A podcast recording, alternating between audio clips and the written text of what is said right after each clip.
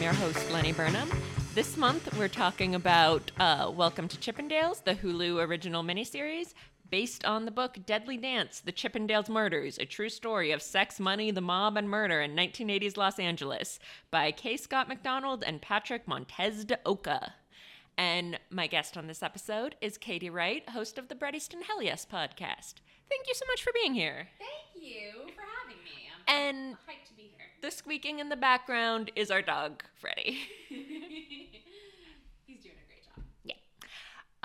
So Katie, this is the first of our two-part investigation into shows based on books that feature the actor Murray Bartlett. That's correct. Do you want to start by talking a little bit about the headspace you were in that led us to watching Welcome to Chippendales? Yes, thank you. I think this is important context for the listener. I watched White Lotus season 1 a full at least year after it came out, like while season 2 was airing, on a whim, and my life was changed. Murray Bartlett simply blew me away. I thought he was so incredible and so very attractive. And you know, I didn't expect my love for Armand to be equaled by my love for other Murray Bartlett characters, but I still, you know, pursued his other works and was pleasantly surprised that he's played a lot of really great guys. Fucking Frank on The Last of Us. Once again, changed my life. Probably more important to me than Armand now. Who could imagine such a thing? So I just really got very into Murray Bartlett for both artistry and horny reasons. He's very, very good actor. Also, just a real slab of beef. So we started. Lenny and I lived together. And watch a lot of television together. So we started watching pretty much all of his television work that was available. And so we watched Welcome to Chippendales because I was so horny for Murray Bartlett. Lenny, I believe Lenny is also horny for Murray Bartlett, but not to the same extent. So I 100% only watched this because Murray Bartlett was in it. I did not know anything else about it. I had no interest in it other than my main man, Murray B. I would say, as someone who watches a lot of full filmographies, I think the TV work of Murray Bartlett is like really solid as far as full filmographies go. It really took us a while before we hit something that wasn't good and or he has really sexy parts in it, which is amazing. Yeah. Most actors, like, even if it's someone you'd think would have a lot of stuff, like Chris Evans or something, I'm immediately like, oh, nothing he's in is bearable and he looks bad in all of them somehow. Yeah, you and I did a very labor-intensive podcast for a while where we would just pick one actor and then watch everything that we could that they were in. And they all suck shit. Yeah, we only picked, like, people we love.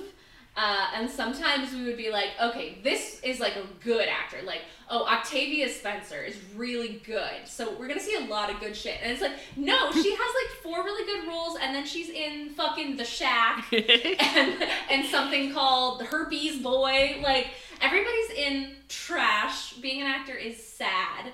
But yeah, just, like, a random selection of Murray Bartlett roles. It was just fucking, like, back-to-back bangers for a while there. Like, yeah, we didn't really see anything that I didn't like until we got back far enough in his career that he was kind of just doing, like... Yeah, once we got to, like, an episode of The Good Wife. Yeah. And then further back before that, it's, like... Australian soap operas. Which is charming in its own way, but they're not great. But everything from, like, the last 10 years, it seems like he's just fucking crushing it in television. I've watched a couple of his movies since, and they're not good.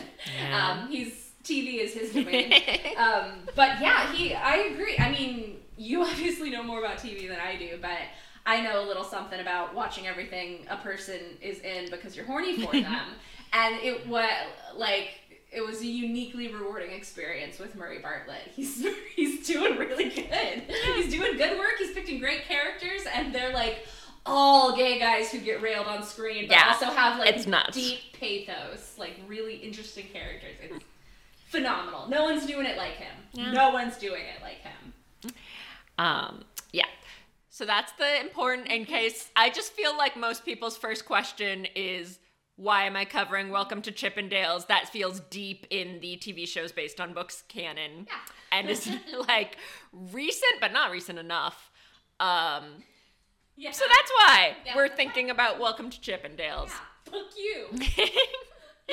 Also, in the spirit of it being a podcast on Chippendales, we are recording at night, and we are both have alcoholic beverages. That's right, baby. So we're gonna get into it. Oh, yeah. So shortly after we horny watched Welcome to Chippendales, Katie had the great idea to do chapter surfing episodes on the shows that Murray Bartlett has done that are based on books. This one and one other one. Ooh. That was like too spooky. I wanted it to be mysterious, but we went spooky with it. Like people are haunted by the other. The other one is even less spooky than this one. Yeah. This one, he does play a ghost at one point. He does play a ghost. And he nails it. Yeah. And so I don't want to put words in your mouth, but I feel like the first thing that jumps out at a person when they go from Welcome to Chippendales, the show, to the book Deadly Dance is probably the quality of the writing. I think that's reasonable to say. My experience watching Chippendales, which, I was aware it became clear pretty early on, like, oh, this is based on a true story. This is the actual, like, Chippendales story. And as it unfurled, I was like, wow, this is, like, fascinating. I can't believe I've never heard of any of this stuff before. Like, you hear about Chippendales, and I kind of just think of the Chris Farley sketch. Like, that's my biggest cultural touchstone for Chippendales. And it was so interesting, and there's so much weird stuff and so many, like, interesting personalities at play that when I realized it was based on a book, I was like, fuck yes. I was so hyped to do a deep dive, like, this is really interesting, and I want to get, like, more information. And then the actual experience of reading the book is so disheartening. Deflating, I would say. It's boring, but more than that, it's so badly written. It looks and feels self-published. And I was like, it's just, it's like half a step up from being self-published, because there's a publisher on the cover. It's from something called, I think, Carrera House, which is ironically, their slogan is the books you keep. And I will be throwing this book in the trash when we're done recording this. But I did a little bit of internet librarian sleuthing, and Carrera House has only published like 6 books, and they're all by K. Scott MacDonald, author of Deadly Dance. So it is self-published. He just made himself a little logo. It's self-published. And why did Hulu option this? I'm so curious what the fuck happened there. So we should say, and I'm not taking sides here because I have not looked into the facts at all. This is like I saw a headline. But there's a podcast that has accused the producers of stealing from their podcast. And again, not taking sides because I have just so little information. I'm not going to click the article. But when I heard that, I was like, that does kind of make sense to me. Because, like, aside from just the quality, the show is just, like, different enough in, like, how it looks at the facts and, like, what is presented, that it feels like a game of telephone happened and that there is a thing in the middle. Yeah, totally. And I really wanted to like find that podcast and listen to it before we recorded this. I didn't do that. I'm in grad school and I work full time. Get off my fucking back, everybody. But I did wanna listen to that podcast.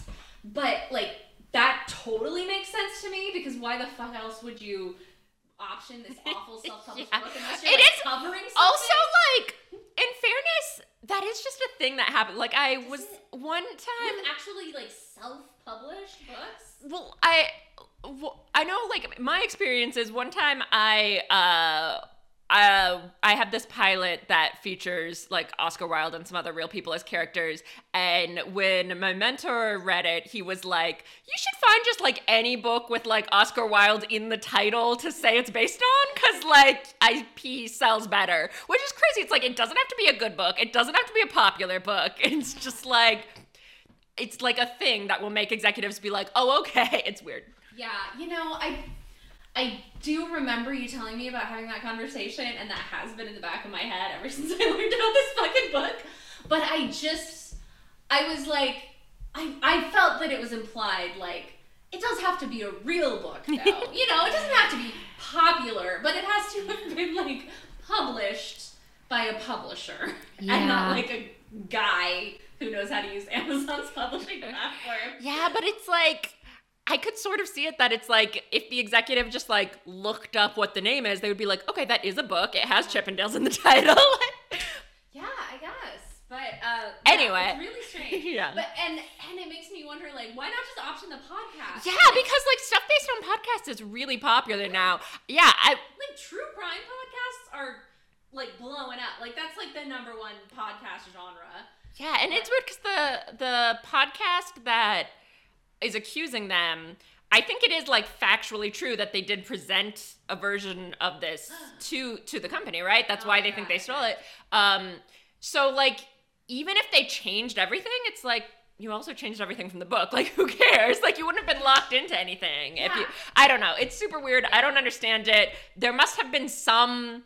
you know, even if it's evil, some sort of calculus, cold-hearted reason why that would be better, but I don't get it, because it seems like if that podcast is like popular or professional at all, that would be better than basing it on this book. Yeah, I mean, I guess, okay, here's an like totally based on nothing theory, but just like theoretically, a way that could play out would be maybe if the person who did the podcast is like a journalist or an academic of some kind, and was like, you know, I do want to hold the show to like a certain standard of keeping to the facts. And Hulu was like, well, we sort of want to have a fun time with it. And fucking K. Scott MacDonald, self-published author, is like, yeah, you want the rights to my book? No questions asked. All you, baby. Yeah, maybe. That could be something. I don't know. But getting back to the quality of the book, I feel like you and I had kind of different experiences. Mm-hmm. I feel like we were the... guys on the bus meme, if anyone knows what that is. You can try Google imaging it, hopefully it comes up, but smiley guy, sad guy. Yeah. Mm-hmm. Like, you described it as a miserable experience. I found the way that it's bad kind of delightful, because I feel like Deadly Dance is the only work I've experienced that has as many completely new English sentences as like, I think you should leave. Just like every page is just like, why did they say it that way? Those parts were fun. Like the parts where I was just like taking a photo of a page and being like, why did he decide to say this? That was fun. There wasn't enough of that per page for the whole thing to be a delight. And if there had been a bunch per page, I probably would have gotten burned out. Because, yeah, that's, like, the sort of, like, meta level of being, like, what a bizarre sentence was, like, the only enjoyment to be had. And the actual telling of the facts was boring as shit. Yeah. I don't know how many you remember or if you, like, took notes, but I feel like we should talk about a few of their favorite little phrases in this, because they have some of their pet things that they like to say. Mm-hmm. One is anytime they mention someone, they'll be like 5'7", 140 pounds, which just an insane thing to say. I'm like, I don't have, like, unless it's my weight and height, I have no reference for what the fuck that means. Yeah, and I'm wondering, like, Have you ever read a true crime book before? No. Me neither, and I am kind of wondering if that might be a trope of genre, yeah. Because if you're pulling from, like, police records, there's probably not a lot of description of people, but there probably is, like, those, like, hard stats are probably listed in the documents. Yeah. But it adds nothing. Yeah. And they will say, like I think they called Steve Banerjee, I don't remember the exact numbers, but it was something like 5'8" and a pudgy 140 pounds, and I was like, that sounds really thin to me. Yeah. Go based on the show, I feel like he wasn't pudgy, he just had poorly fitted jackets. I did Google the actual Steve Banerjee, and he was pudgier than post-steroids Kumail Nanjiani is. He was, yeah, he was a little round, yeah. I think he was lying about his weight, frankly. There's no way he was 140 or whatever. I mean, if they're getting it from, like, your driver's license, it's, like, gonna be old. Yeah, like, my new driver's license still says 120 pounds because when I was filling it out, I was like, am I just supposed to say what was on my last driver's license? Like, that was the point in the procedure, and there was never a point where I was like, oh, I'm getting a new one. I need to update it. Right. Like, and it's just gonna say some dumb random shit. Yeah, and the weight on mine is always inaccurate because fuck you. Yeah, absolutely. That's my business. Yeah. I didn't organize them very well, but I do have some photos of lines that I highlighted. Hell yes. So I'm just going to read some random ones that come up. Ray's advice was worth its words in gold. Classic phrase. Classic expression. Okay. In order to make the connection to him would be even more difficult to make. Just like no proofreading. And now that I know it's truly fully self-published, that makes a lot more sense. Yeah. Like I have that level of typo in my writing frequently. But, you know, I would hope I would get it cleared out before I would send it to an editor. And certainly I would hope if it was going to be published, it would be edited. Yeah. Okay, here's another one. Ray rushed to his car to get to the Chippendales office before Steve left, but Ray could not find the office. Steve had moved his office since Ray last visited Steve's office. After a frantic call for directions, Ray finally arrived at the new office. That's so many uses of the word office. I started reading that, not remembering why. It's so many. Okay, let's do one more, and maybe I'll come back and do more later. Ray could now see his doctor about his kidneys, but his doctor refused to see him. The physician had heard about Ray's arrest and wanted nothing to do with a man involved with the murder for hire. Oh, you know what? That one, actually, there's nothing wrong with that sentence. I just highlighted that because I was surprised doctors can do that. Oh, yeah. I thought they had to treat you. I thought on House... based on House, if they didn't want to treat you because you're bad, it would be a whole episode's worth of debate. It wouldn't just be like, no. But yeah, it's incredible writing. And I do wish more of it was that level of unhinged bad because it is very fun. But it's like a couple of chapters that are highlight worthy. That's fair. I'm going to read one part I highlighted. Well, two parts. So one of my favorite things about this book was there would be, like, exact phrases that keep coming up. Mm-hmm. So one of them was, on one page it says, they looked like a butler should in every woman's most erotic dreams. And then another time they said, 6 dancers strode out in bellboy uniforms and proceeded to dance and act like servants in every woman's most erotic dreams.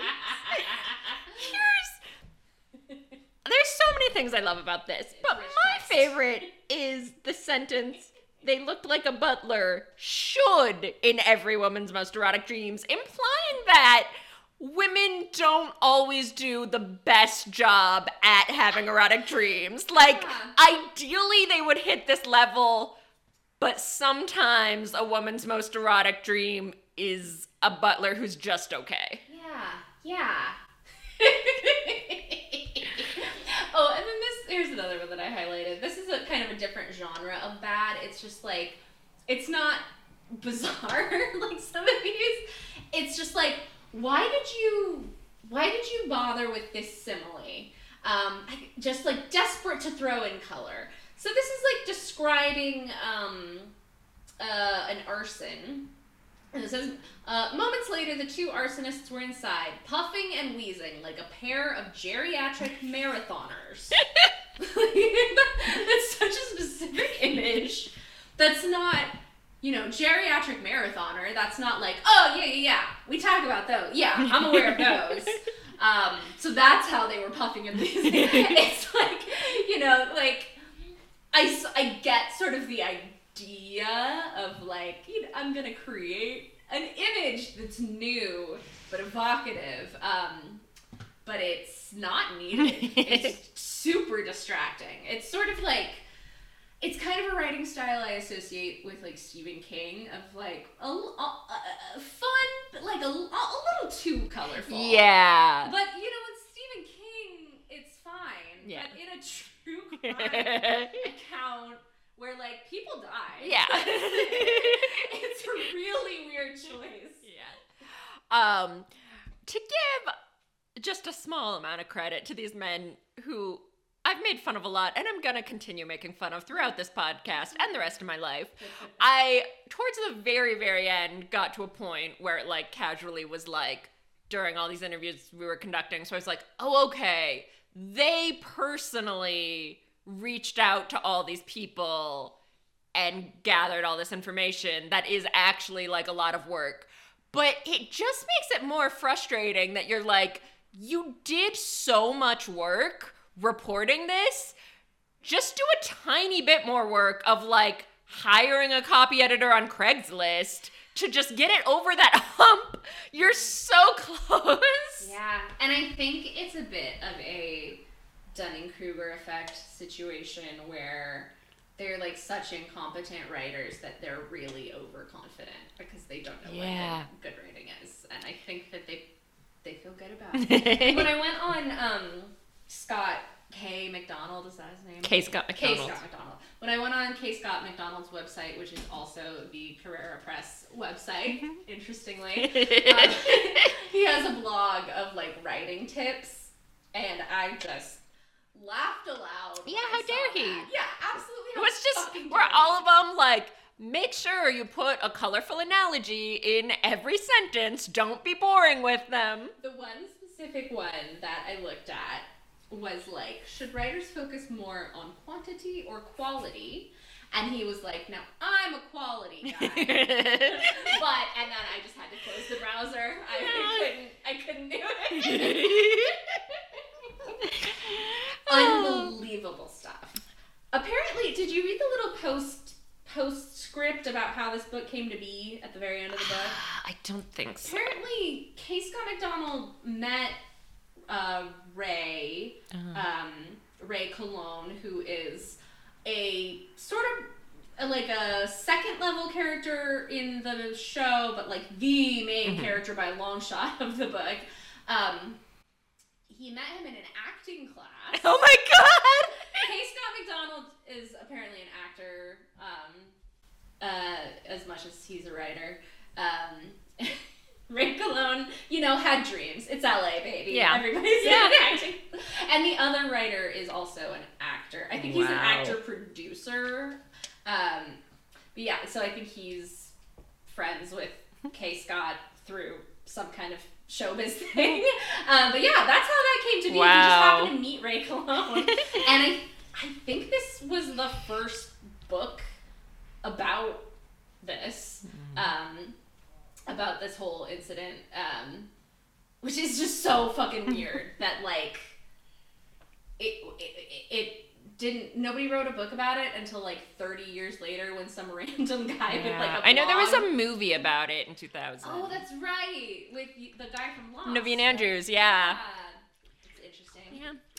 Yeah. By the way, unrelated to Welcome to Chippendales, but that story just reminded me, the book Schindler's List, the author was like a suitcase salesman, and in the beginning of the book he's like, one day a guy came into my store and he started telling me how he was in a concentration camp and it was run by this guy, and that then the book Schindler's List happened, and that just, like, we've both worked in customer service. I just, like, can't fathom at what point in helping someone pick out a suitcase the book Schindler's List is born. But I'm glad that he is a real chatty salesman who I guess makes people real comfortable. Yeah. Because I'm glad that that story was told. Absolutely. Absolutely. But so you mentioned Ray Cologne being like the focus of this book, which at the time I assumed it was because like the only thorough source they had was like his testimony. Mm-hmm. But now hearing that, I'm like, oh, it's maybe a worse thing where they were just like very biased towards his perspective. Yeah. And they are so. Is it okay if I just give a little context? Yeah. So Steve Banerjee, who's played by Kumail Nanjiani, is the creator of Chippendales, and he paid to have his business partner slash rival, who Nick De Noia, who is played by Murray Bartlett, he paid to have him killed, and he used Ray Cologne as like an intermediary. He was like the guy who hired the guy who did the hit, and he also used Ray Cologne to do some like arson and other kind of like miscellaneous illegal and legal tasks. I can't remember why I was giving that context just now, but I do remember that it felt important. Sure. No, that's good to know. That's the premise of the show. That's the premise. Yes, that's the premise. Oh, so the no, I lost it. All right. What was the last thing you said? I was saying how they seem very biased towards Ray's perspective. Oh yeah. So I was gonna say they do the whole book is told through Ray. Like he's the point of view character. It's the Ray story, which when you watch the show, Ray really is on the fringes. It's like, oh yeah, that guy was also there, but it is not about him. We don't get his interiority, and he's like super weird. Like he makes a lot more sense in the book. It's just like, oh, this guy was just sort of like a professional criminal, like a career criminal. In the show, it's like he pledged an oath of allegiance to Steve Banerjee, and he seems like obsessed with him on a like Waylon Smithers, Mr. Burns level. But I will say that in the book, they're not having any other source of information other than the television show that I know is not reliable. I don't have anything to compare it to. I haven't done outside research, but they do fairly frequently say like Ray claims this, but other sources make it seem like probably it was this, or like, you know, Ray says his brother-in-law wasn't involved, but Ray was always trying to downplay his brother-in-law's involvement, and it seems pretty clear that his brother-in-law was more involved than that.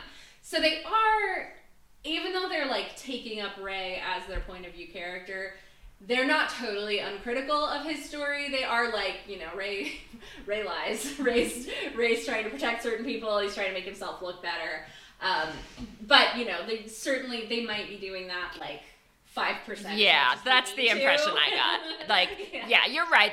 They are critical. You kind of have to be because he 100% did the stuff. But I felt like you could still really see the bias of where like it maybe exaggerates how reluctant he was about certain stuff. I also like, I don't want to be too much of a conspiracy theorist. Let's do it. Let's go fucking crazy. So I don't want to be insensitive. A horrible crime happened. The architects of it deserved to go down. The actual guy who went down for supposedly doing the shooting.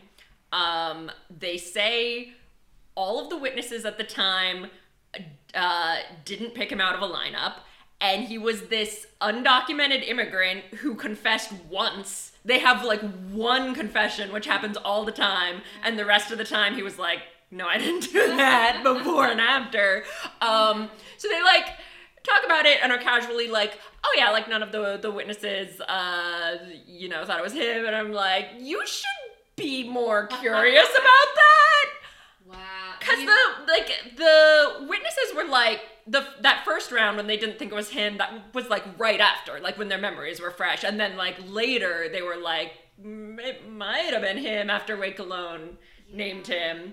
It seems, I'm not a detective, but I found it very noticeable in the book. That's a really good point. I will cop to not picking up on that, but again, I was so bored reading this. But yeah, it's like entirely Ray Cologne saying it was him, and, you know, this one confession, which happens all the time. I know that from American Vandal, the one true crime show I know. But, yeah, so that was very jarring, and maybe someday someone should look into that. Yeah, that's a really good point, yeah. But anyway, as far as just, like, how jarring the difference between the show and the book is, when we rewatched the show after we had both read the book, it was so crazy realizing that the majority of the book happens off screen in between the penultimate episode and finale of the show. Yeah. Like I want to say 70% of the book off screen in those chunks. Nick De Noia is, I would say, second lead. Yeah.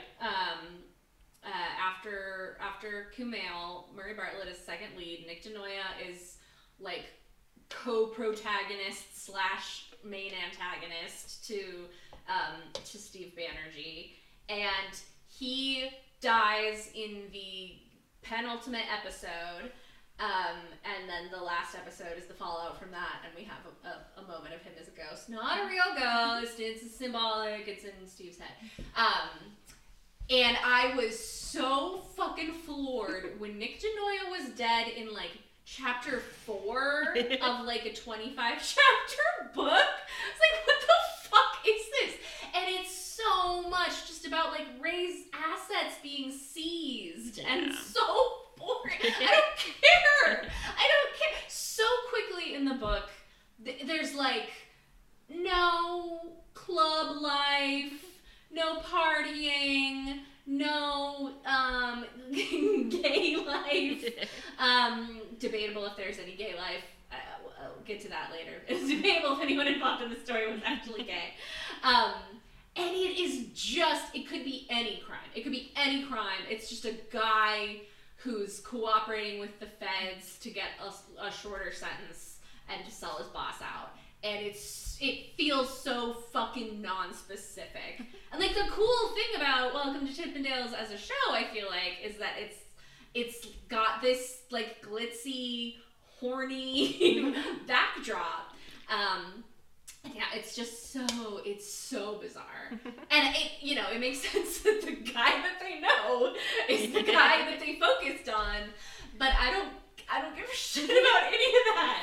I think I definitely found that stuff a lot more interesting than you did. I think, like, the stuff of, like, I don't know. I always think it's kind of interesting when someone, like, so obviously did something and you still have to, like, not figure out who did it, but just, like, figure out how you can actually pin it on him. Mm-hmm. And I actually think, like, there could be an adaptation of the book that actually focuses on that. I think it could be very, like, a very, like, Coen Brothers-y tone, because there's just, like, so many weird parts, like, when the feds are like, oh, yeah, we'll all go to New York together, and we'll go to dinner, and, like, there's this weird thing about, the guy who shot Nick just kept saying he was hungry and having to get food, like, all the time.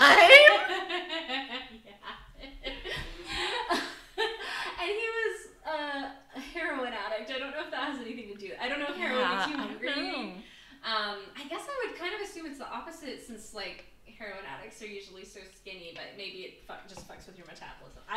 I don't know.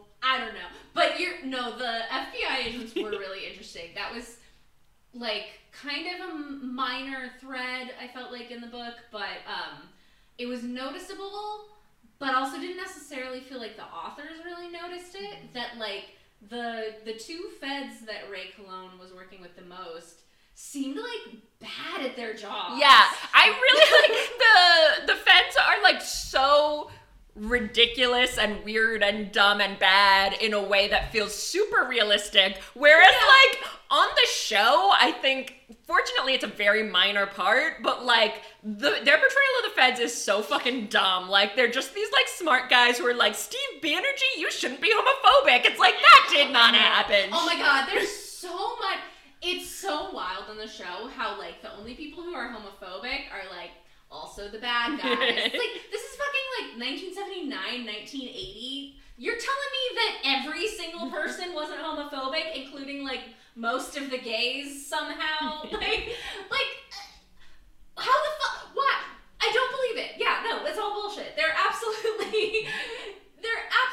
all homophobic. That was just normal. It would be weird if you weren't homophobic. Yeah. But yeah, there's a couple of things that didn't make it into the show, which I think is a missed opportunity, of the fucking feds that Ray was working with doing shit where they're like, they'll do stuff like, he's in custody but he's working undercover, so he's not in prison, but they have to be somewhere at a specific time to pick him up. And they're just, like, 25 minutes late. And he's like, fuck, do I call the FBI? Like, where do I go? Where are they? What happened? Did they get murdered? And then they come, like, waltzing out of a bodega with soda pops. Yeah. And they're like, oh, thank God you didn't call the bureau because we'd be fired. Like, they don't give a shit. They don't give a fucking shit. And there's one thing where they're, like, they pose at the, like, they have to go into Canada for something, and they pose at the Canadian border with, like, there's three feds at that time, and they're doing the, like, see no evil, hear no evil, speak no evil monkeys, and then they pose Ray so that it looks like he's, like, dashing across the border into Canada, and the book just, like, briefly mentions that they like pinned that photo up on their corkboard in their office or something, and got in big trouble with their boss because he was like, "What the fuck are you doing? This is not how you treat a goddamn suspect. Like, what the fuck is this?" And it's just like only mentioned in passing. It's not given as much color as I gave it. Just that it's like, you know, which got them censure from their superiors or something, and then we move on. But it's like, I want to hear that conversation. Yeah. Like, what is happening? Are you guys like fucking this guy? Is he giving you drugs? Like, why are you so fucking buddy? Yeah. On the show, they like make up. There's a lot of stuff that is like fully made up, which I don't agree with. Like, obviously, sometimes that's fine. Like, if it's like Inglourious Bastards, it's like, yeah, who cares? Yeah. But this was like, all of your stuff you lied about was super dumb. And, so one of the things is, like, the reason it took so long for them to have Ray wear a wire and get the dirt on Steve Banerjee in the show, it's this quick explanation where, like, a low-level guy who had information just eventually got arrested. And then they were like, okay, now we can kick into gear. But in the book, it's just like, it just took so long because, like, our process is stupid and feds are stupid. Yeah, totally. Should we talk some more about the stuff that they just, like, seemingly fabricated for the show? So one of the most, this is such a minor detail, but it's just really egregious, is they have this character who I guess didn't exist at all, the Juliette Lewis character. Yeah, she seemingly did not exist at all. Yes. And they say she invented breakaway pants. With, if you look it up, that wasn't even, like, someone at Chippendales. It was just, like, they had already existed for, like, a long time. It's so fucking weird. It's so fucking weird. Yeah. Like, that feels, like, that's not interesting enough to make up. Yeah, it feels like they just wanted there to be a big reason that Nick De Noia hired her, but she could just, like, show him some, like, good sketches of costumes. Like, yeah, absolutely. It's so bizarre. It feels like the kind of thing that you would work into the script because you're like, oh, this also happened. Like, we should include that since it's an interesting piece of historical detail. If it's not true, who gives a shit? It is literally only interesting if that's true about Chippendales. Yeah. It's so weird. It's like, it feels like a sort of super condensed version of they make a whole movie about Flamin' Hot Cheetos, and it's not even true. Exactly, yeah. Another thing I really hated was in this show, Nick De Noia gets touring rights for Chippendales by writing in perpetuity on a napkin, and Steve signs it because he doesn't know what in perpetuity means, which, like, far be it from me to accuse Kumail Nanjiani of being racist, but it did feel racist that there was there's no real basis of Steve Banerjee not having perfect command of English. Yeah. He was a successful businessman. He probably signed a lot of contracts and knew the phrase in perpetuity. Yeah. And they did sign that contract, like they just made the deal themselves and they did sign it on a napkin. But based on what's in the book, it doesn't seem like in perpetuity was included. Yeah, it's such a weird detail. And it was one of those things where, like, when I watched the show, I was like, that's really fucking stupid, but I guess if that's what happened, okay. But it's not! Yeah. And it's an extra weird thing because it, like, it almost feels like a studio note of, like, Steve doesn't have a good enough reason to murder Nick. Like, let's have Nick do something a little worse to earn it. Yeah. But that's a real man who was really murdered. Yeah. So don't make him deserve it a little bit more. Also, the real thing was that Steve Banerjee said he could get that he could be in charge of tours, and his quote-unquote tour was opening one new location in New Jersey, and I think that would be, like, a better what the fuck, Nick moment. Yeah, yeah, totally, yeah. You're so right.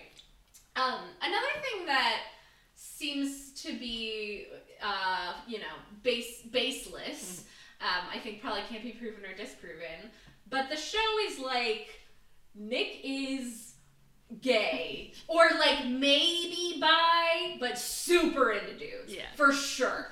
Arguably into women, has so much sex with Andrew Rannells. Yeah. They're clearly in love. They probably would have gotten married. Andrew Rannells is the one who finds his body and fucking has this beautiful Emmy cry moment over it.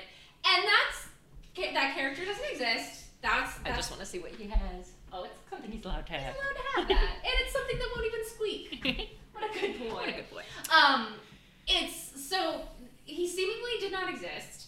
And again, I'm just going off the book. I haven't done independent research. It seems, based on the book, there's not really any evidence Nick De Noia was gay. Yeah, there's theory... a little bit of rumors because he was in showbiz. My theory is that it's because, like, a nonfiction book has to worry more about litigious family members, but, like, maybe he was pretty well known for being gay, and it's just, like, a couple family members who didn't want them talking about that. I don't know. Yeah, I mean, I would think that with Hulu having such deeper pockets than a but the thing is, it's a fictionalized show. Is the thing, like, you so can not if you say it? Yeah, no. If you say that it is fiction, you can literally just be like, "This is a show about Joe Biden who's a pedophile, and he can't do shit." Good to know. I'll keep that in mind. I think we should bank that idea for later. Joe Biden pedophile show. Okay, so that's interesting. That's an interesting wrinkle. Thanks for that showbiz insider tip. Because I really liked Nick De Noia as a character, and I thought in particular the, like, portrayal of his sexuality I really liked. Like, I thought it was a good kind of nuance of somebody who's kind of, not black and white on a sexuality spectrum. And being like, fucking, what are you fucking made all that shit up? Was distressing, because now I'm like, should I even like that character? Like, yeah. Would Nick De Noia be like, I'm a homophobic straight man in 1980? Like, this is my fucking legacy? Like, I don't know. I don't have the answers to these questions, but it worries me. Yeah. A lot of stuff about the show is off-putting to me, and this is probably with an issue with, like, true crime in general. It's, like, super not my genre, but, like, I looked up how old Nick De Noia is, and he would be 81, so it's just, like, there's so much stuff where you're just, like, this is a very recent murder, and you're just now making a show that's, like, he was super gay first time. Maybe fine, maybe really not. I don't know. It's a big question mark. Yeah. Like, if he actually was gay, and if he had, like, the context today to, like, see how he comes across. Like, you know, probably a gay man in 1980 would be like, oh, it's really cool that this thing that was, like, super shameful is now, like, fine. But if he wasn't, Jesus Christ, like, that's so fucking weird. And, you know, maybe even if he was gay, maybe he wouldn't be okay with it. And yeah, because it's like, it's such an unknown story, and he wasn't very famous, that it's like, even though the Hulu show, you know, wasn't huge, I feel like that's definitely now most people's idea of what Nick De Noia was. So yeah, it's weird not tread lightly. Yeah. Like, I pulled up his Wikipedia page after I watched the show, and the intro is like, Nick De Noia was the murdered co-owner of Chippendale. Like, he's known for being a murder victim, and, like, secondarily for being involved in Chippendales. And then there's, like, a little bit at the bottom that's like, he also worked on this children's show that, like, won a Grammy, but that's like, trivia. Mm-hmm. Like, oh, an interesting thing about this person who famously was murdered. And this is definitely, like, the biggest stage that this murder story has been on. Yeah, so this is Nick De Noia's legacy now. And, like, you know, I hope if I'm murdered, Murray Bartlett plays me getting fucking railed. For sure. But doing the railing, I guess. Nick De Noia is a top on the show. At least they did him that dignity. He's a top. But we don't know. Maybe that's the part he'd be mad about. Yeah, it feels really, it makes me feel weird and bad. And I do think part of that is just, like, that's what true crime is, for sure. Yeah. But there's just sort of an implication that when you're watching it, it feels like we're entering into an agreement that you're gonna basically tell me what happened. Yeah. Like, you're gonna bend some things for, like, dramatic clarity and move stuff around, and you have to make up conversations that nobody was there for. And I'm not gonna think it's 100% accurate, but I'm gonna be like, okay, you know, he had a boyfriend who was a rich guy who was funding his tour. His female friend invented tearaway pants. Like, I mean, like, the basic facts are real, and that's not the case at all. And yeah, again, it's just like, if it wasn't the story of someone's murder, I would be so much more forgiving of it being kind of full of shit. Like, there's movies like that, Steve Jobs or whatever. Yeah, surely. Social Network. Yeah. Movies, like, make shit up about real people. But it's, it's plucking a man from almost total obscurity to be like, well, what if he was this kind of guy? And it feels really bad. Yeah. Even though he's played so well, and he's written well. Like, if it was pure fiction, I got no issues, but it... Yeah, it's troubling. It doesn't feel good. Yeah. Another really weird thing this show made up is, so the entire first episode is about this guest character in a just incredible performance by Dan Simmons. Is that his name, Dan Simmons? Stevens. Yeah. Stevens. I always now mix him up with the writer of The Terror. Oh. But yeah, Dan Stevens. Mm-hmm. Just truly incredible chameleon performance. I had no idea it was him until you told me. And even I like looked it up. I was trying to look up who the girl, his girlfriend was, because I was like, well, that guy is obviously some guy I don't know. And then I was like, oh, I have watched him star in multiple TV shows previously, and I didn't like seen him be American before, but he's like so different. Sleazy character actor.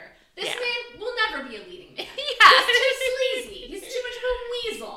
He's, borderline, like, serial killer vibes. More like second-rate 70s porn vibes. He's super swarthy in a way that I would just not expect Dan Stevens to be. I would be like, you can snap all the mustaches you want on him. He will never be swarthy. But in this, it's like... Yeah, they go home, Milo Ventimiglia. It's Stevens' turn. He's such a chameleon in Welcome to Chippendales that when I heard he was replacing Justin Roiland, I was like, does he just have a perfect Justin Roiland in him? Is this just going to be an exact imitation? I had that thought too. Yeah. Anyway. Also, this is, really quick Dan Stevens sidebar. Yes. He reads the audiobook for Murder on the Orient Express, and he's incredible, and he does a fucking pitch-perfect Poirot. Nice. He sounds just like the famous Poirot. David Suchet? David Suchet, yes. He sounds just like him. It's so good. Wow. It's so good. Highly recommend. Please check out Murder on the Orient Express, read by Dan Stevens. Go on. Yes. So this character who, much like Nick De Noia, great performance, and I think... pretty good character on the show, little weird, but I think they pull it off, is framed as being like super important to the start of Chippendales. And then if you read the book, they're like, he went to Chippendales a couple of times. He had been in business, though. Okay. It is like super thrown away, but it is thrown away in a way where I'm like, this could just be a difference in framing. Okay. Like, he could have been as involved in Chippendales as we see on the show, but the book's just not interested in it. It's not clear. Because it's like, you know, he had briefly been Steve's partner on something, and then when all this came out, Steve was afraid it was going to take his business, and everybody said, no, you only worked with him briefly, you're fine. So it does seem like it could... It's okay. Not really clear, you know, who's to say. I certainly don't trust the show, but based on what's in the book, I'm like, that could just be a difference in, like, priorities. I don't know. All right. Okay. That makes more sense, because, yeah, on the show, it's like, this was Steve Banerjee's close partner until he committed these horrible crimes, and, yeah, in the book, it's really, like... they had very little affiliation, but Steve was terrified people would associate them anyway, which I was like, he really saw into the future, because indeed, now the most famous portrayal of that murder is like, yeah, it was basically, in the show, it is basically like he is so threatened by Nick De Noia, homosexual, that he does those things. And the director, Peter Bogdanovich. Yeah, but what's funny is, so in real life, she actually, like, had an affair with Peter Bogdanovich, but in the show, Peter Bogdanovich, like, mentions he might eventually cast her in a movie, and the guy flips out. Yeah. Yeah, I mean, I guess, like... It's not a show about that story. It's not a show about that story, yeah. Like, I guess it's, like... At least they're doing the opposite of the thing I feel like they did with Nick. That's like, fair, yeah. They made her... No, I'm not saying that anybody deserves to be murdered for infidelity. Yeah. But they made her, like, deserve it even less. Like, they made it even less motivated. That's like, true. This guy's just a fucking loon who fucking snapped. So, alright, if you're gonna err in one direction... Fair enough, yeah. Which did you say that is what that's what happened? He snaps and he kills his girlfriend and then himself. Yeah, which was a real thing that happened. Yeah, she was a playmate, and she was I think actress or aspiring actress. Yeah, there've been a couple movies about that. That was like a more famous thing than the Nick De Noia murder. I guess that makes sense. Yeah. Interesting. I wonder if there's a subset of people who watch Chippendales and are like, oh, those two. If it's like, yeah. If it's like opening with OJ and Nicole. Yeah, and that would make sense. Oh shit. Because for me, it was totally like at the end of that. It's the first episode, right? Yeah. Dan Stevens is only in the first episode, and so is the girl whose name I don't remember. Nicola Peltz from Bates Motel. Oh, shit, that's right. I'll never remember that she was not very good on Bates Motel and Affluenza, a movie I saw in theaters, along with maybe a dozen other people. Mm-hmm. That was your own horny journey. Yeah. And she was not a very good actress, and then she married, like, a billionaire, and I was like, good for her, now she doesn't have to act anymore. But then when I saw her on Welcome to Chippendales, I was like, I guess she likes it. Yeah. She's fine on Welcome to Chippendales. Yeah, when she has to be pretty for one episode. Yeah. Do you remember the real woman's name? No. Dorothy something? Oh, that sounds right. Anyway, I thought it was so jarring. Yeah. That the first episode ends really in a murder that's like out of nowhere. So, yeah, we should talk about Welcome to Chippendales. I did enjoy, but I think the storytelling is pretty insane. So episode 1... Sorry, just want to jump in to... out of respect. Dorothy Stratten. Oh, yes. Dorothy Stratten. Sorry, go ahead. So episode 1 ends on this grisly murder that you do not see coming at all. Yeah. And then... And it's like, it really felt... If you don't know about these people and you don't know that Finky famously murdered her, it felt like these are going to be two of the main characters of the show. Yeah. Like, this is the journey we're going on. So there's a grisly murder. Then there's a lot of episodes that are like, we're running this business. We're doing all their dance tours. Great. And by, like, episode 7, like, fairly far in... I distinctly remember you looking this show up on IMDb and being like, why is it listed as a crime show? Yes. Yeah. And I was like, okay, there was a murder in the first episode, and there was an arson like 2 episodes ago. Arson's a crime. Mm-hmm. Okay, it's a different kind of crime show. It's so weird. And it feels like, I wonder if they're expecting that if you watch this, you know the basics. You know about, like, the Chippendale murders. Because I had no idea. Yeah. I didn't know there were murders. Yeah, it feels like... It doesn't feel like it's coming. It does not feel like it's going that direction. Yeah.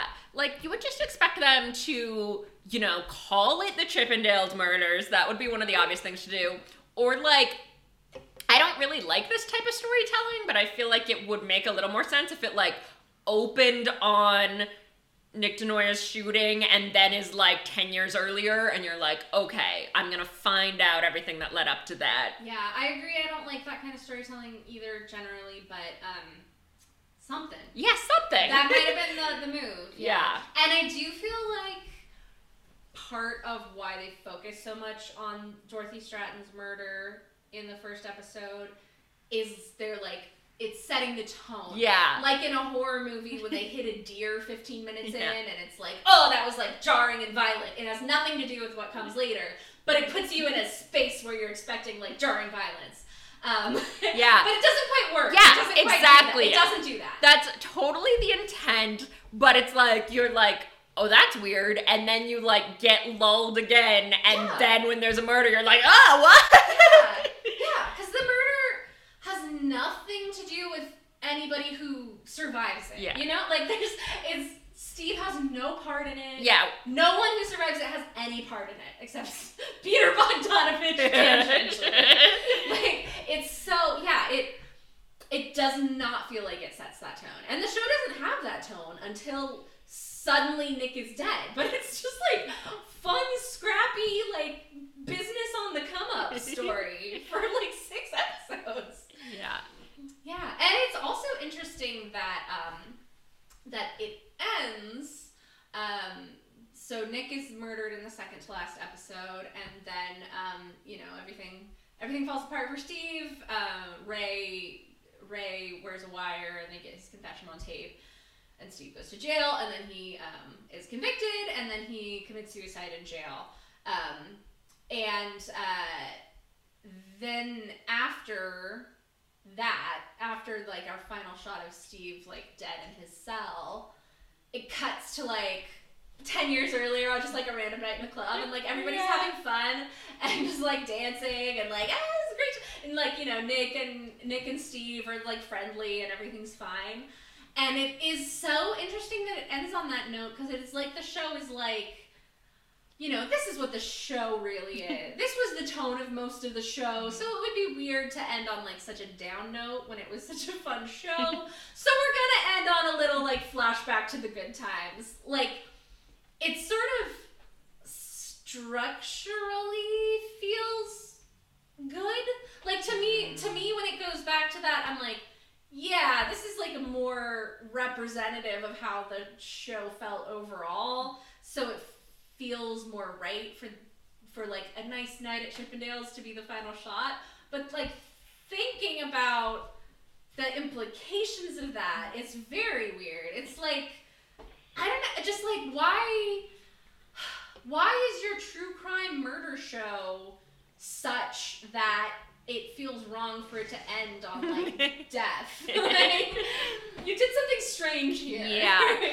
The Welcome to Chippendales is really a show where I had no... I mean, like, I don't mean, like, no complaints as in literally no complaints, but, like, watching it was basically fine. It was like, sure, I'm having a good time. And, you know, rewatching it was also fun.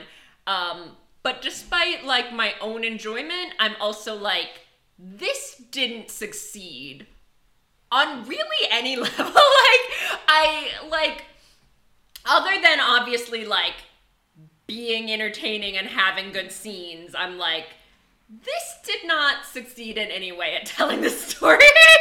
Yeah. When we were watching it the first time through, when we had no designs on podcasting about it, and we were lambs to the slaughter with no idea what was coming, I really enjoyed it. And I was like, I got some serious whiplash at the end when I realized it was all building up to murders that I had no idea were coming. But I really enjoyed it, and I left feeling like I want more of something like this, which is why I was so excited to read the book.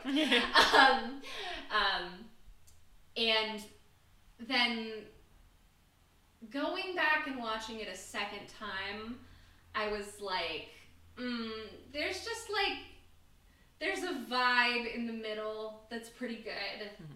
And I'm obviously super into Murray Bartlett, but I don't know that I'll ever be watching this again. I think I agree that it's not really a successful piece of storytelling. Yeah, I feel like my biggest thing is that I'm just like, I never felt like they had a take on Steve Banerjee or on these events, which is like, I kind of like understand and sympathize with. I'm like, yeah, he was a weird guy who made a lot of weird decisions, and it was a bunch of stuff that happened. Like, why would you have a take? And yet... yeah. That is kind of what you have to do. Yeah, it's true, yeah. It is interesting that, in real life, people do just bizarre bullshit. Most people are so bizarre, even if they're not criminally insane, like Steve Banerjee. People are just weird and don't make any fucking sense. And that's not satisfying to watch. We just can't really accept that. Yeah, and I think there's kind of a scale issue where somehow it's weirder to watch a guy do one murder than, like, if you watch, like, Narcos, which is about Pablo Escobar, you can be like, boy, he's bugging, and it, like, totally works. But, like, if you're gonna show someone doing one murder, you're gonna be like, why did he do that? Yeah. And the answer is he should not have. It wasn't a good idea. Yeah, it didn't even benefit him. Yeah. And I will say, this is one storytelling choice I think the show makes that is really smart, is that they have Steve in his prison cell after he's been convicted, visited by the ghost of Nick De Noia.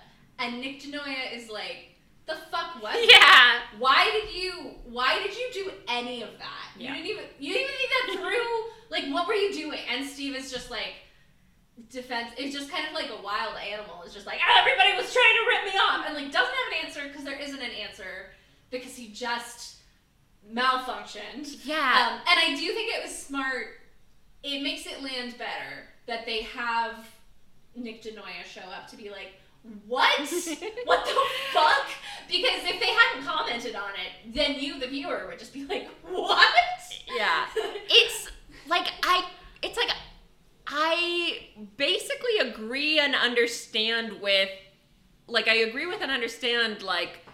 their whole read on him, and it is so close to being, like, a, like, Walter White type, but there's something about it that is not satisfying, and it's like, it's like, obviously, it shouldn't be satisfying, people don't make sense, but you want more. Go ahead. I was just going to say, and it is interesting, you've mentioned Narcos and you've mentioned Walter White, and one thing, I wonder if this is a piece of the puzzle, like, Steve Banerjee, as portrayed by Kumail Nanjiani, does not have that, like, anti-hero swagger. Like, you are not, at least I'm not. And I like Kumail Nanjiani. Oh, sure, yeah. I'm not as into him anymore now that he's big shot, but I loved him when he was stand-up.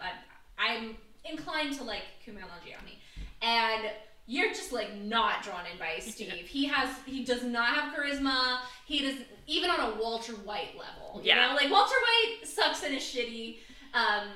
But, like, even if you're, like, laughing at him and realizing he's stupid and sucks, there's something cool. You know, he's compelling. He's charismatic. And Steve just fucking isn't. And, like, I do think that's good. Yeah. That they're not making him, like, Scarface. Like, he's not cool. And he shouldn't be, because he's a murderer. So that's good. That's good. Yeah. I like, what I really like about this portrayal of Steve Banerjee is that he is, like, just a dweeby small business owner who sucks. Yeah. And you're just like, oh, yeah, exactly. And I think the strongest parts are about him, like, just being an off-putting guy, like when he tries to do a single news interview about Chippendales, and it's just like, oh, this guy cannot talk to people. I think that stuff's really good. Yeah, when he's like trying to hobnob with celebrities, and he's like, oh, I love television. I feel like that sort of like capturing that kind of bad guy is maybe the thing it's most successful at. It's like not romanticized, not glorified, and not even logical. Yeah. Just like some fucking, honestly, I feel like there are so many small business owners out there who would murder if they felt they could get away with it and they felt it would benefit them. And just most of them have a better kind of like judgment of like weighing the costs and benefits of doing murder than Steve Banerjee did. They're probably just on less coke than Steve Banerjee. That I do think that's maybe the thing it does best. Yeah. Real quick, is Audacity still looking good? Mm-hmm. Okay. Mm-hmm. Yeah, I think I've like mulled this over a lot because the show has so much stuff that I like. I like the complexity, and I like can't point to anything about their take on Steve that I don't like. I'm just kind of like, oh, not quite compelling character material. Yeah. So what I've sort of landed on is I think the Chippendales Murders story I would like to see or read would be something a little more sort of satirical about just like the power of good branding. Because I think ultimately to me that is the most interesting thing about this story. That like, first off, that Chippendales could fucking recover from this. And like all our lives we've just been like, oh yeah, the sexy man dancing, and it has this horrible history. And you're like, how did that happen? Yeah, you're so right. Yeah. How is it not the murder strippers forever? You're so right. And like, what's like so fascinating to me is that like what Steve Banerjee actually built, like the actual club was never good. Like, good. It was just like always having fire code violations and like was sort of just like this unpleasant place. And the like name Chippendales isn't objectively good, but it is good because it became associated with this. And so it just like makes me think about like brands are kind of nothing. Like there wasn't, I guess like the tours Nick De Noia made were good. But there were also other things that wildly varied in quality, called Chippendales. So it's like, this is sort of nothing, but also unbelievably powerful to the point where Nick De Noia continued working with Steve Banerjee just because the brand was so strong. Yeah. And I think that is like really terrifying and interesting, but obviously is like harder to actually be like, what do I put on screen to tell that? Yeah. Yeah, no, you're right. That is really interesting and it's so fucking weird. that I didn't tarnish the brand. Like, why has my one association always been Chris Farley and not murders? Like, yeah. that's a strong brand.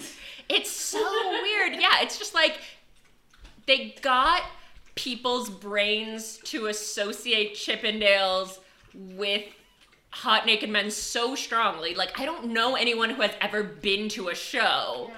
But it's like, you know, Thunder from Down Under exists, but mostly if you want to, like, do that thing, you're going to be like, we should do, like, a Chippendales type thing this weekend. Like, yeah. Yeah. Super weird. This is going in a different direction. Yeah. But do you know anything about Steve Banerjee's children? No, I tried to look them up because I was like, I wondered what that whole thing's like. But I couldn't find anything on them. So, here's what I know. He, I believe, has two children, a daughter who is seen briefly in toddler form in the show, and it seems like they just didn't include his son.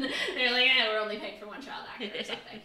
But his son, Christian Banerjee, wrote a competing Chippendales. Wow. I don't know anything about it. I don't know what the deal is with it, but he wrote a book about the Chippendale murders. He speaks positively about his father. Wow. He talks about his father being, you know, an inspiration to him. And he is a male stripper. Wow. And he has started his own company called Strippendales. Wow. Yeah. Incredible. Yeah.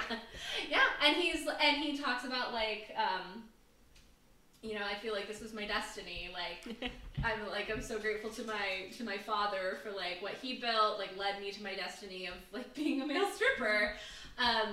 And that's somebody I want to see a fucking series about. Yeah. That's a fascinating mind. Yeah. Wow. Like, not all, like, the final, like the cherry on top is that he named his own company Strippendales. Yeah. Wow. It goes back to what you're saying about branding. Yeah, just, like, I only read, like, one quick little article about him, so I don't know much more, but I just, like, what an interesting person. Yeah. Yeah, that's a lead to follow. That's mine. Katie, yeah. How long have we been talking? Let's see. A while. It looks like hour 13. Okay, yeah. Did you have anything else you really wanted to get to? Let me think. Oh, I did want to also comment, just going back to things that the show changed, possibly needlessly. His wife, who is a very cute little Broadway type gal whose name I didn't catch. Annaleigh Ashford, I want to say. Oh, maybe that sounds right. I remember her name and voice were super familiar to me. I think maybe she was on the original cast recording of Legally Blonde, and that's why. That would make sense. She seems like the type. She is, I know her from John Mulaney and the Sack Lunch Bunch. She's the white lady crying. And yeah, Annaleigh Ashford, you're correct. You're absolutely correct. And she was in Legally Blonde, the musical. You fucking got it. So his wife, played by Annaleigh Ashford, is an accountant, and they meet while she's, like, at a bachelorette party, and she starts, like, giving him advice on how to. And it's a cute little meet cute. She's cute. Like, you know, if you put more ice in the drinks, you'd save approximately $1,000 a month on liquor costs alone, and they get, like, so horny about the numbers together that they fall in love. It's very cute. And so I guess since it is cute, like, I see why they did it, but she was not an accountant. And there's no, the book doesn't mention her helping him with finances or anything. I think she was a nurse. Like, wow. That's just the whole cloth, you know? Yeah. And she could, if they wanted to add that for color, I mean, she could still be a nurse and just be really good with money. Just have a smart business mind. That's true. Like, why should have to be a professional showbiz accountant? Like, that's just such a random thing to make up. Yeah. I don't know. Yeah, I was going to say I do really like their relationship, and especially since Kumail made the show with his wife, I think it's very cute that they were like, well, obviously the character is going to be a wife guy and his wife's going to be so cute. Yeah. But, yeah, this show had a lot of, I mean, you see this a lot and it, like, makes sense, but, like, adding more prominent women and black characters and obviously gay characters, as we've discussed, which, like, makes sense, but I think was a mixed bag on level of success. I think the wife character, regardless of, you know, lies, is, like, a super good character. I think the... Yeah, I agree, yeah. Much better than Steve. Yeah. I think the black character they put in so he could be like, I want to succeed, and then be like, Steve's racist, was, like, weird. I was like, you should give him more screen time. He's, like, a main character in the credits, but only in, like, the middle episodes. I don't know. It's weird. I really liked the actor, and I liked a lot of his scenes, but... It's like as soon as he's gone, you're like, why was that in there? Yeah, I agree. He did a lot with very little. Yeah. It's not a great character. Whoa, that just reminded me of the because there's a whole little plot point about him being cut out of the calendar because they make the Chippendales calendar and Steve doesn't think a black guy will sell. But that just reminded me that there's the story about they accidentally print calendars with 31 days on every single month, and they've spent like all this money and all the calendars are just trash now. Mm-hmm. And that part is actually true. And that's like, that's a great story. Little tidbit. Yeah. Wow. Yeah. That's stupid as shit. Yeah.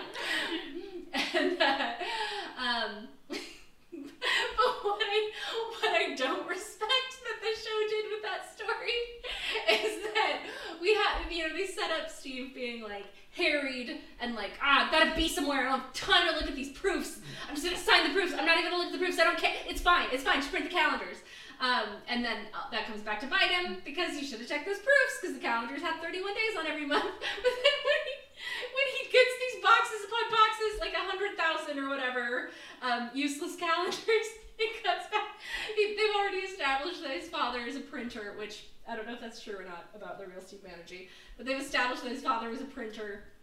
And it cuts back to a childhood memory of little Steve Banerjee, like 8 years old, and his father's showing him the printing press, and he's like, "Number 1 rule of printing: always double check your proofs." It's so weird. It felt like a fucking, like, I don't know, Arrested Development or like Dewey Cox type. Yeah, bit. It's so weird.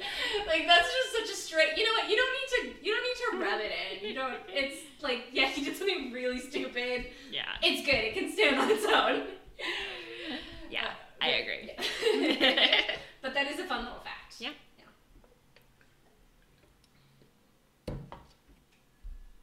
Anything else you can think of?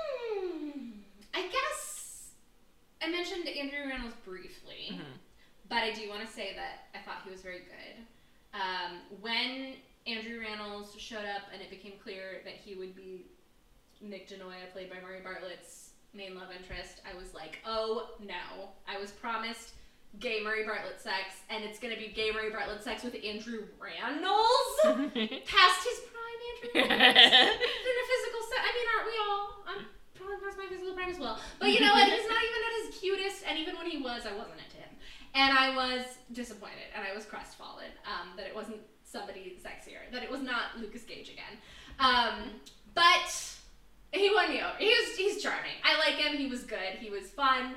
And I forgave him for being Andrew Rannells. And I thought that their scenes together were sexy. And I thought they had really good chemistry. And I thought that it, you know, it really broke my heart when he found Nick De Noia dead. And it was really sad.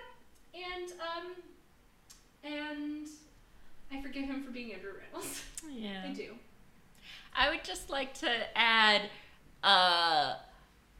when we were talking about, you know, all the various changes they made, and the it did make me think of like the real guy who just like worked in the same office building who found Nick De Noia, that it'd just be weird to be like that was one of my I assume one of this guy's most traumatic memories, and you just gave it to his boyfriend. That is super weird. Yeah, like, oh, that was the worst thing that ever happened to me. I guess it's good that I'm not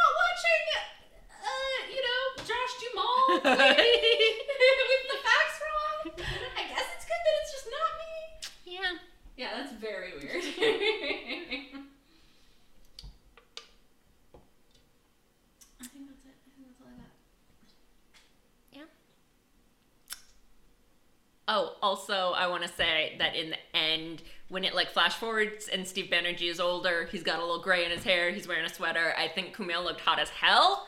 And I was like, instead of doing steroids, he should have become one of those guys like George Clooney who just like leans into being old. Yeah. Like one of those guys who's like 42 but convinces everyone he's the world's hottest 60-year-old. I think that would really suit him. Yeah. Like John Slattery. Yeah. I think he was on Mad Men. He was like 45. Yeah. Yeah. He did look great. Steve looks like shit for most.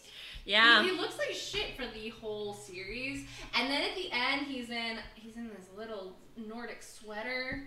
He's got those glasses and that gray hair. Yeah. Fucking, yeah. Sign me up. Mm-hmm. Yeah, absolutely. Yeah. Absolutely. All right. With that said, would you like to rate these bad boys? I think I would. All right. I am going to give Welcome to Chippendales a 2.5.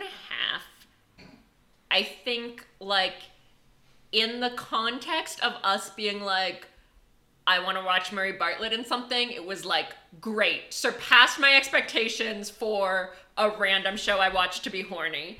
But, like, just if someone who didn't have a crush on anyone in this was like, hey, should I watch Welcome to Chippendales? I would be like, you could, but there are a lot of shows you could watch before you get to Welcome to Chippendales, you know? That's a good point. And I was planning on giving it a 3.5. But I think I may be drifting down to a 3 now. I do think it's solid. It doesn't hold up to close scrutiny on, like, most levels. But, yeah, the first time watching it and just being there for it, I was like, hey, this was just a random-ass thing that I put on, and it's good. Yeah, okay, great. Which I guess is, like, kind of how these miniseries are designed to be. It's like, you're not going to rewatch it to catch up for season 2, you're done. Yeah. Yeah, and I think that it has a lot of good characters. They're not, I don't think almost any of them are like faithful renderings of the real people. I think Steve seems plausibly like a pretty faithful rendering, and he's one of the least good characters. I don't know what to do with that, but I did enjoy it, and my perspective on it is certainly skewed by my attraction to Murray Bartlett. I can't fully set that aside. But it was a good, it was a good watch. And on second viewing, I was like, all right, I'm done with this. But it was I still enjoyed the second viewing. So I think 3 is a solid sort of like good, good middle of the road. Whatever little piece of entertainment, and it does have some good performances. I think that the actors are the strongest point by a significant margin. I'd say, yeah. Less sexy than I would hope from a Chippendales show. I really think the only sexy parts are like Nick De Noia having sex in his personal life. Yeah. Like, none of the stripper stuff is hot. Yeah. I haven't seen the 2000 movie. Maybe it hits it out of the park. But it feels like both the book and the show have trouble squaring the circle of it just being like, ooh, the real story of Chippendales. This will be a... But then it's just like, this like guy in the valley put on a cheesy show for horny moms. I don't know. Yeah. Like, it's just not actually sexy. Yeah, for sure. All right. Now for the book. All right. So here is my thing, and I think we're going to disagree on this. I bet you're right. So obviously, I think the book is literally objectively the worst written book I've ever read. Mm-hmm. But I make it a policy to not give 1 star unless it was like an unpleasant experience. And I, reading it personally, was like, this is like a real easy read, and it's just like real goofy and So it was like, yeah. That was like a few days of my life being like, what a dumb book. So I cannot bring myself to like all the things I've given one star. I wanted to die. So I'm going to give it 2 stars for that reason of my personal enjoyment. I understand and I respect it. It's also probably the worst written book I've ever read. I read part of 50 Shades of Grey. Maybe a toss-up in terms of writing quality. But I would say those are the bottom two. All right. And it took me longer to read this than it took you. Again, I'm in grad school.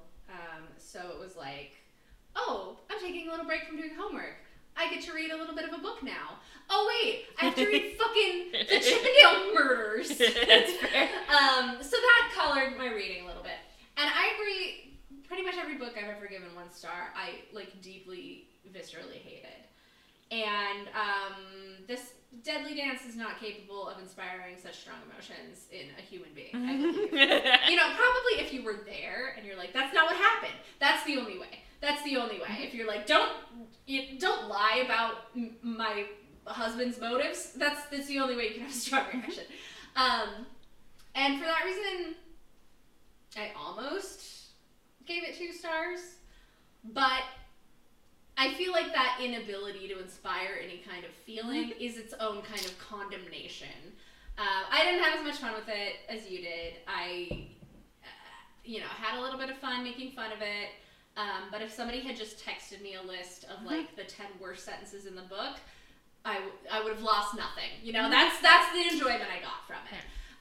So 1 star. It's just, it's a soft 1 star. It's a 1 star, like, free of venom. But it's a worthless book. It doesn't need to exist. It's no good. It sucks. 1 star. That's all fair. Hey, so let's end on a recommendation. So since we both liked the TV show better, we'll be recommending books.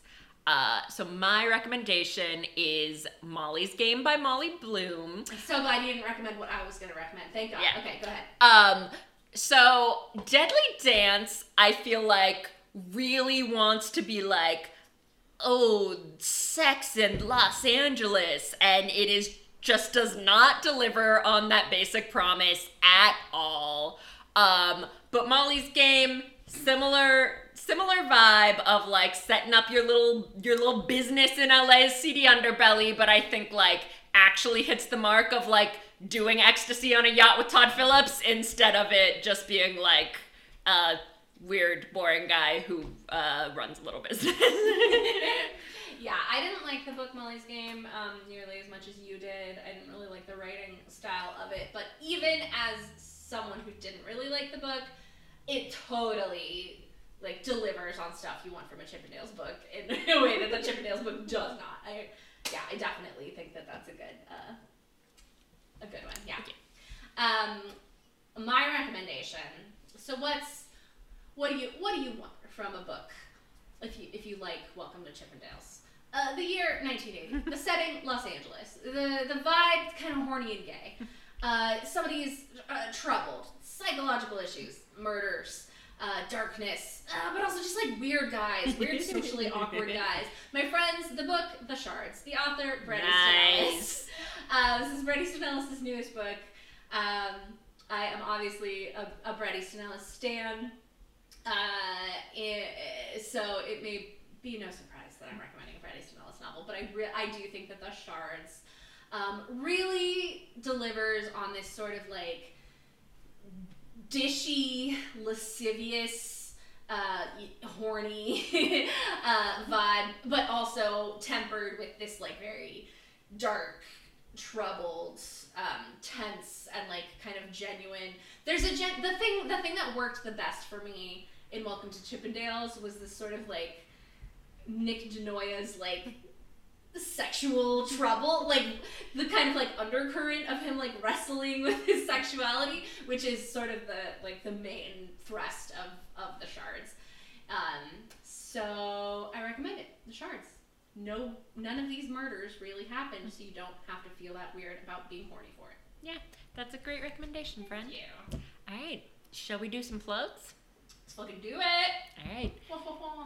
Everybody, you can follow me on Twitter at Lenny Burnham, and you can listen to my other podcast, House of House. And I guess if you like me talking about Kumail Nanjiani shows, I have a blog, dineshguilfoyle.tumblr.com. Right now I just use it to reblog random gift sets, but if you go into the Dinesh X Guilfoyle tag, there's just a real treasure trove of content for you. You can follow me on Twitter at Katie L. Wright. You can check out the archives of my podcast, Bret Easton Hell Yes, going through all the works of Bret Easton Ellis and adjacent works and adaptations. Lenny's been on several episodes. And there are a couple of special edition episodes upcoming. So I've already recorded one with Liz Andrey on Brett's, I want to say it was 2020 film, The Smiley Face Murders. And then Lenny and I will soon be recording an episode on The Shards. So that'll hopefully be out this summer. Don't have a real tight timeline for it, but it should be out in the coming months. And I also just want to plug the concept of homosexuality. Yes. And this won't be, by the time this is out, it will be over, but we are recording during Pride. Yeah. So please go have some gay sex, or if you're like me, just stay home and watch TV shows about gay sex. Both 10 out of 10 experiences. Absolutely. Lenny, real quick, help me workshop this. Something with plug, anal plug sure, butt yes. plugs. All right. My, yeah, you got my it. Plug is a butt plug. Yeah. Okay. I think we got this. Right. Yeah. And subscribe to the Patreon if you want episodes 2 weeks early. Thank you so much for listening, everybody.